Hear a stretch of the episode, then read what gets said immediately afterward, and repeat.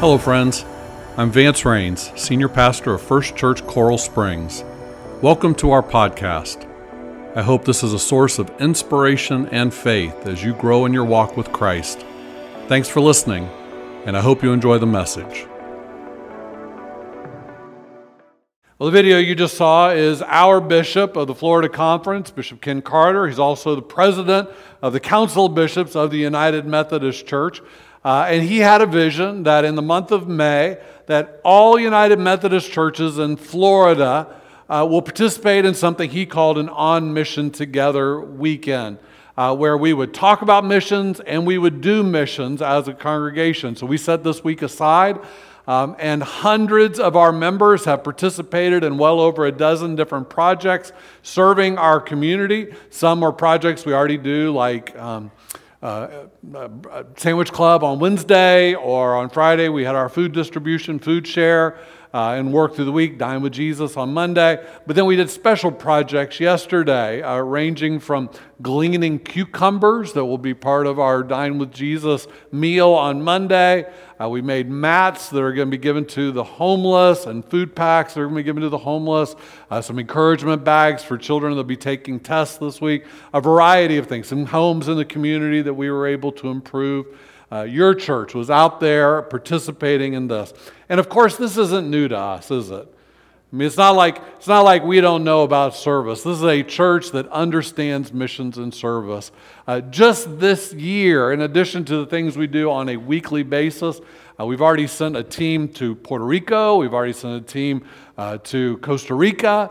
Uh, we have another team that's going to be going up into the panhandle uh, in the summer to do hurricane relief. We've been in Everglades City doing hurricane relief. There's plans for another Puerto Rico trip, isn't that right, Steve? Uh, so this is a church that serves. This church knows about service. In fact, this is our 50th anniversary, so the Go team has planned that over the course of the year, we're going to do 50 different projects that benefit those in our community and uh, beyond in the greater world. Isn't that amazing? 50 different things. You give yourselves a round of applause. I think that's great. So we know this, uh, but I think this is a particularly interesting thing that we get to be part of. That it's not just us and our ongoing work, but we can know that, that there are United Methodist Christians all over Florida who are joining in that. And so it's not just here that, that hundreds of people have been in service and that thousands of people are benefiting, but, but across the state of Florida, thousands of United Methodists are involved in thousands of projects, and thousands upon thousands of people are benefiting, and the kingdom of God is advancing. I just think that's, I think that's a neat thing. It makes me proud to be a United Methodist.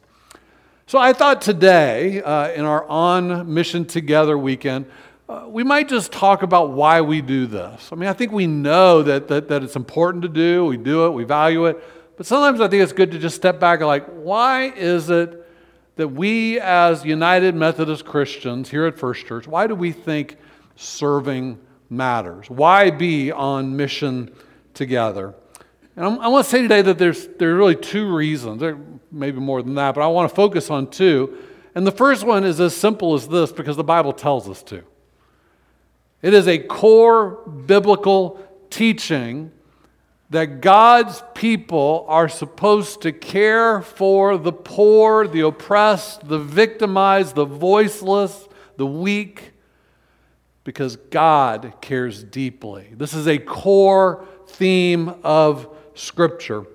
Uh, go back uh, to the book of Exodus. You may remember last summer we studied the book of Exodus. As we begin Exodus, God's people are in Egypt as guests, but then become slaves. They're forced into terrible hardship. They are in their suffering, crying out to God. God hears them, and God sends Moses to deliver them. You remember the story, right? And he brings them out of slavery through the wilderness toward a promised land where they will become his people. But because they've been slaves for so many generations, he has to teach them this is what it means to be my followers. You've been told by, how to live by Pharaoh and by slave masters. Now you need to learn how to be the people that I'm calling you to be. And so he starts to give them instructions. Ten Commandments are part of that instruction. But then in Exodus chapter 22, we see more of these instructions. Listen to this. Do not mistreat or oppress a foreigner, for you are foreigners in Egypt. In essence, you, we just got treated pretty badly, didn't we? We're not going to act like that. that. That's not going to be becoming for us. Do not take advantage of the widow or the fatherless. If you do, and they cry out to me, I will certainly hear their cry. Hint, hint, just like I heard your suffering and cry when you called out to me, I'll hear theirs.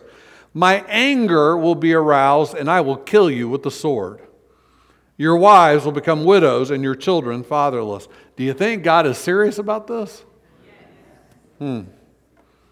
And then he goes on if you lend money to one of my people among you who is needy, do not treat it like a business deal.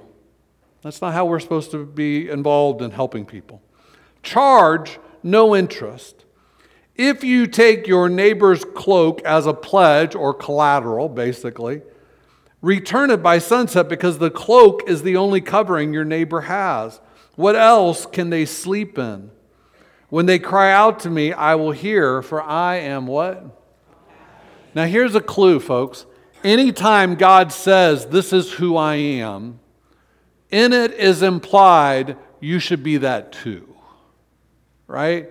If God says, I am compassionate, that means if you follow me, you're to be compassionate. If God is generous, we're to be generous. If God is kind and caring, we're to be kind and caring. If God is just, we're to be just. If God is love, we're to be love. Find an exception in Scripture. You won't. So just take my word for it. It's true. I mean, whatever God says I am, He intends for us to be. But notice here, in this, in this founding sort of principle, God is saying, I care about people who are vulnerable widows, orphans, someone in need of money, people who are vulnerable, potentially cold, potentially hungry, somebody that has a need, someone who's going to cry out in pain when they're hurt. I care about that. And oftentimes, in history and today, it's the weakest members of society that are often exploited. It's the weakest members of society that are exploited, and God says, I won't stand for it. It's when people are in places they can be easily victimized. God says, Don't do that. I expect more from you. And the expectation is not just don't do it, but do something about it. When you see someone who is hungry, tired, weak, imprisoned, do something about it. Come to their aid. Now, how important is this? How significant is it? Well, just interestingly, I just read to you Exodus 22, 21 through 27. If we backed up one verse, Exodus 20 says, Whoever sacrifices to any God other than the Lord must be what? That's idolatry. Right? God take idolatry seriously? Yeah, we all know that. Don't worship idols. Now, notice what he says at the other end, 28 do not blaspheme God. Would we agree with that? Don't, don't do that. Don't worship idols. Don't blaspheme God. He bookends this passage with that. And we're like, oh, I get that. Don't worship idols. And, and that's the one unforgivable sin, Jesus said, blaspheming the Holy Spirit. I won't do that either. And then right in the middle, take care of the poor. Take care of the poor. It shows where God places the importance of this. If you're going to call yourself my people, then you care about those in society that are most vulnerable. Take a look at Psalm 146, verses 7 through 9. I read it just a moment ago. God upholds the cause of the oppressed and gives food to the hungry. The Lord sets prisoners free. The Lord gives sight to the blind. The Lord lifts up those who are bowed down. The Lord loves the righteous. The, the, those are those who act rightly, the righteous. The Lord watches over the foreigner and sustains the fatherless and the widow, but he frustrates the ways of the wicked. And when the Bible talks about the wicked, most often it's those who practice in unjust ways. The wicked are those who take advantage of the poor. You don't want to be one of those. This is a primary theme through Scripture. Here we see it in the founding documents of Israel, the law, but it gets continued in the prophet. The primary reason that God's so angry in the prophets is that they're not taking care of the poor, the widow, the orphan, the alien, the primary reason. Then Jesus comes on the scene. And think about how much time Jesus spent with those who were suffering, right? Those who are in need. It, it's demonstrated throughout. We see it in the early church, right? They, they, they care for the widow and the orphan among them. Now, now, notice in this passage I just read to you from Psalm, um, Psalm 146 that, that there are specific categories of people mentioned. It talks about prisoners. Now, now, we think of prisoners today as people who've committed crimes against society. But oftentimes in biblical times, uh, the, the person in prison was because of debt. And why would you go in debt? Maybe because you had a bad crop. Maybe because there was a famine. Maybe because uh, there, there was something that went wrong in your business practice. It wasn't that you were a bad person to be put away, it was just how they handled debtors. Uh, it says he gives sight to the blind. If, if, one, if a person in biblical times was deaf or blind or, or physically limited in some way or a, a leper, that meant they couldn't be uh, income earning people in society and thus would be very poor. He talks about the foreigner among you. Why does that matter? Because the foreigner among them, someone that came from another society culture, wouldn't own property or a business among them. The orphan without a family to care for them, without inheritance. Widows.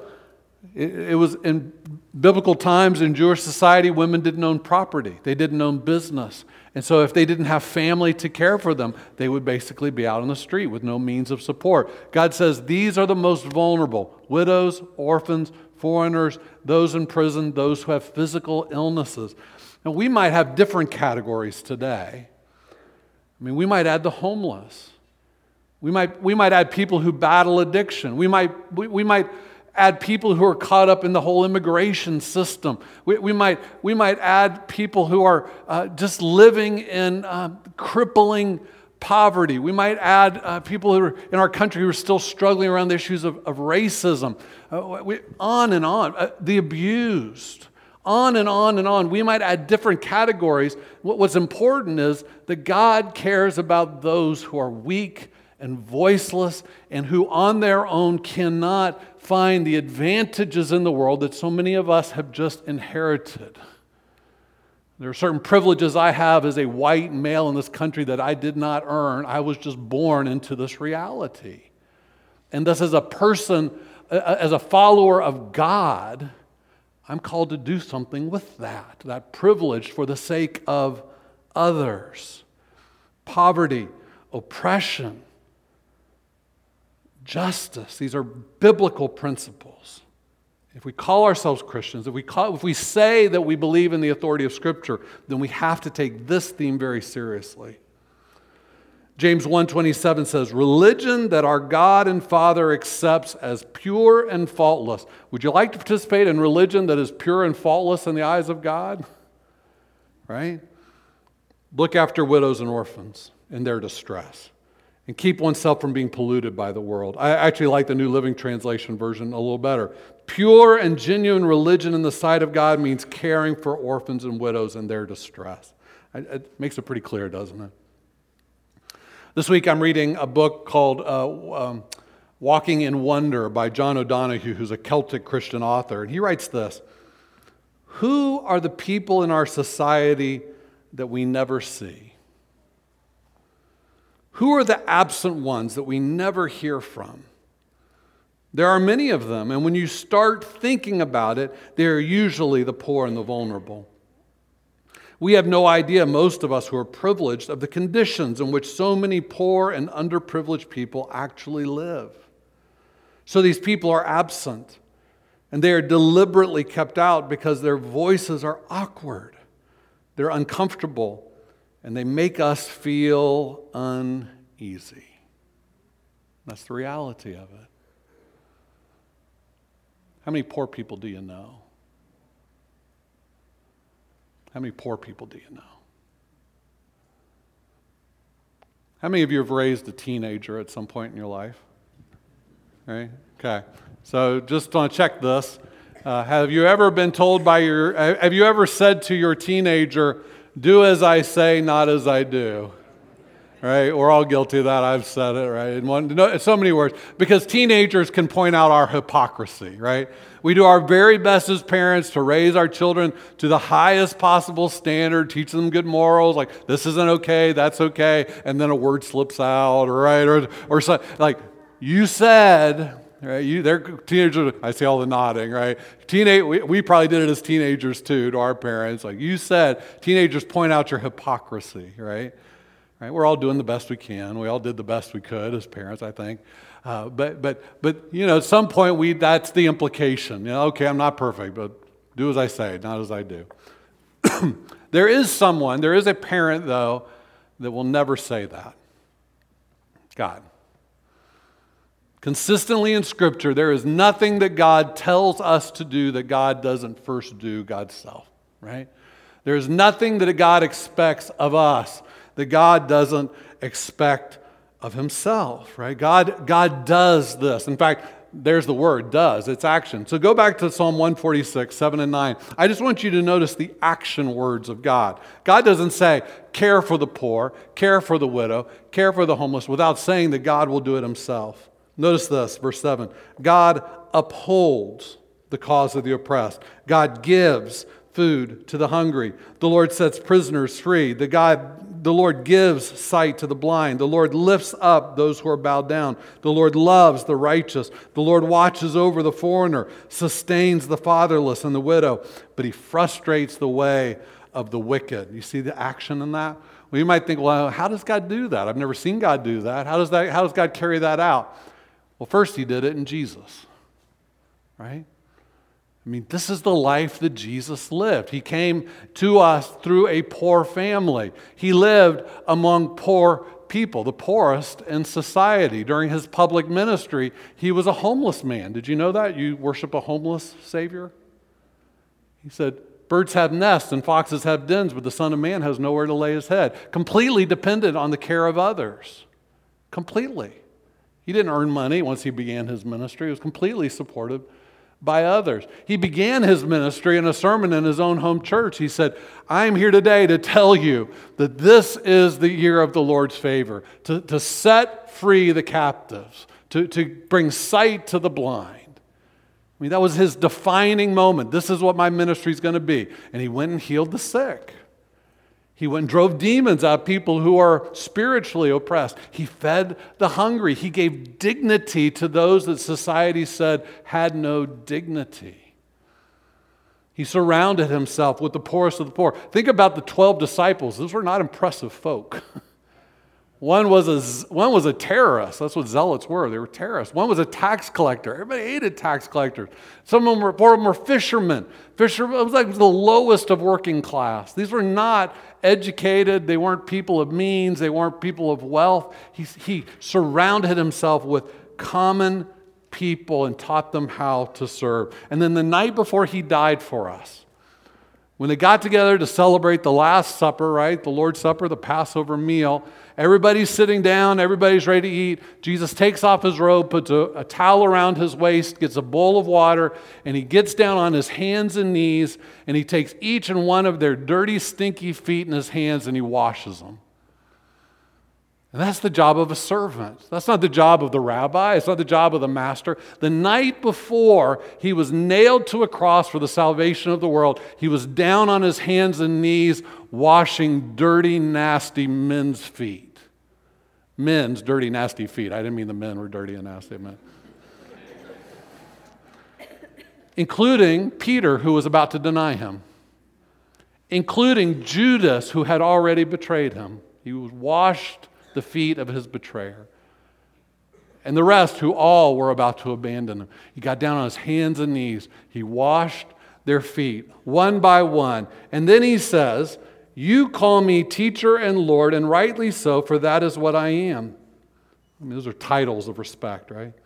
Now that I, your Lord and teacher, have washed your feet, you also should wash one another's feet. I have set you an example that you should do as I have done. Did you hear it? I have set you an example so that you should do as I have done. Do you think he was only talking about washing feet? No. That we should just wash feet more often? That would be fine. That would be fine. Maybe he did mean for us to wash each other's feet more often. It's a humbling thing to do, it's a spiritual thing to do. I think it was a metaphor, though. Serve each other. As I have done for you, as I have come down from my high position and knelt before you, do that.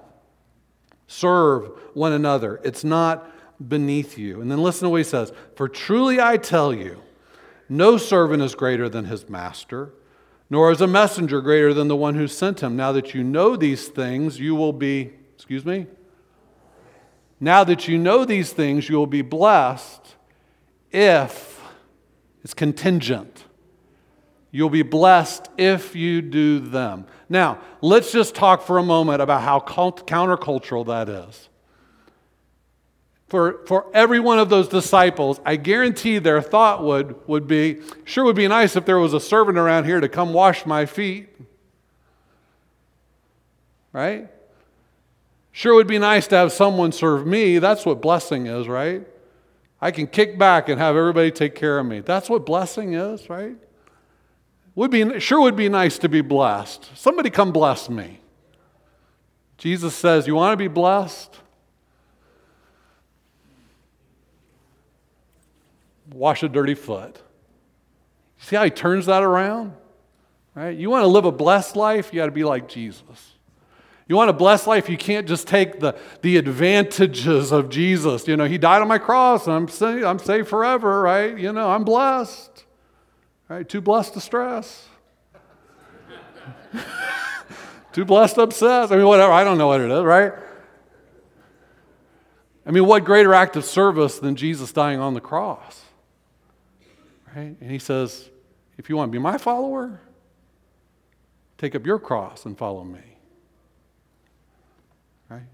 Take up your cross and follow me. He completely turns around. What is blessing? Remember the Beatitudes? Blessed are the poor. Blessed are you who grieve. Blessed are you who hunger now. Blessed are you when people say all kinds of evil things about you. Right? He turns blessing all upside down. This world tells you you're blessed when you, you can kick back and take it easy and let others take care of you. Jesus says, You want a really blessed life in my kingdom? You serve. You serve.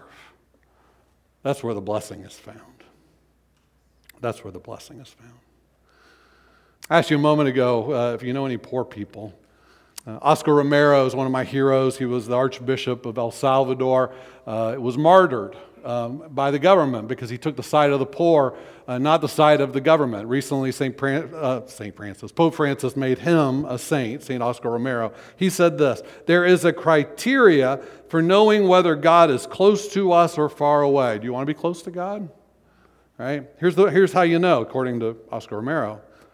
All those who worry about the hungry, the naked, the poor, the disappeared, the tortured, the imprisoned, about any suffering human being,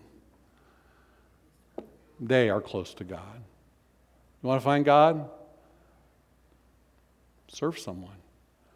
Serve someone who's less advantaged than you, less privileged than you, that has a greater need than you, someone who's hurting, someone who's suffering, someone who's struggling, someone whose society is holding down. Serve them, and there you'll find the heart of God. So I want to end with this. Um, I've been asked a lot the question hey, what's next for First Church? People were asking me that before they knew about the, the change in, in pastors, uh, but I've heard it since too. Hey, what's the new pastor's plans? The new pastor plans to move in, to, to, to, to put their kids in school. I, a new pastor doesn't have a plan yet. Come on, right? What's next? I hear it a lot about, you know, we, we have this food ministry that's, that's coming to an end, food share. Um, and, and there's a concern like, Uh, uh, isn't there a need in our community to feed people, but we're not going to do that? There's a concern about that. That's a good concern. Edible Extras, who's, who's made that food possible, is coming to an end. People are like, so what's next? Like, what are we going to do? Like, there's people that have need out there. What are we going to do? And implicit in the question is, Pastor, what are we going to do? What are the church leaders going to do? What, what plans are the committees making? Or there's a new pastor coming. What, what, is, what is she going to have us do? I, w- I want to remind you that every ministry of significance in this church that I can think of, and I'm sure someone's got an exception, didn't come from a pastor. Didn't come from a committee. Now, church council may have said, yes, we support that, we'll, we'll, we'll get behind you. But uh, I, they all, from Bethlehem Revisited to Food Share to Dine with Jesus and on and on and on. Ken Beers sitting there, am I right, Ken? It all started in people like Ken Beers or Pat Beers or, or Michelle Musselman or, or many, many, many other members of this church that saw a need in the community and saw a gift within our church and said, We got to do something.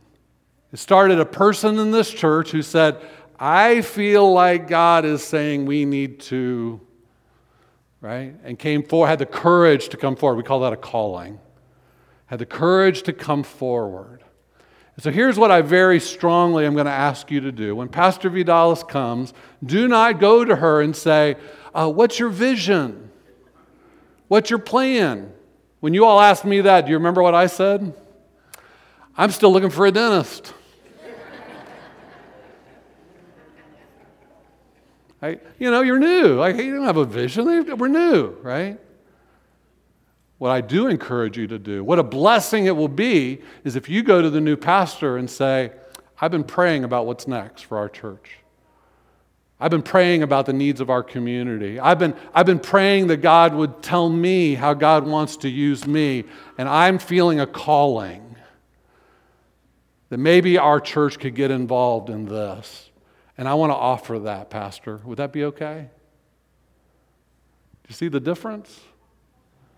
One is kind of passively waiting until it comes down from on high. It doesn't work like that, friends. It never has worked like that in the church. It comes from you. Because this is us, we're the body of Christ. And God works in people in surprising ways. It just may be that the, the greatest thing this church has ever done is sitting in the heart of somebody in this room. And the question is are you going to let it bubble up? Are you going to listen to God call you? Are you going to be brave and courageous and say, I think God is saying, let's do this, and I'm, I'm it? That God's breaking my heart for something that breaks His. The next thing is sitting in one of your hearts right now. Will you let it come forward? Let's pray. And so, God, we thank you that you are a God whose heart breaks for suffering. We thank you that you're a God who doesn't just sit back and and, and wait for somebody else to do it, but that you came in Jesus to put your love into action and to show us how. And God, we thank you that you invite us to be part of what you're doing in your kingdom. I pray, Lord, for what's next for this church, that, that you would begin to speak, maybe even in these moments. Somebody maybe just felt your, your tug on their heart to do something for your kingdom in this place. I pray you won't let them off the hook too easily, Lord. In Jesus' name, amen. Thanks for listening to our podcast. For more information about First Church and our ministries, visit us online at welovefirst.church.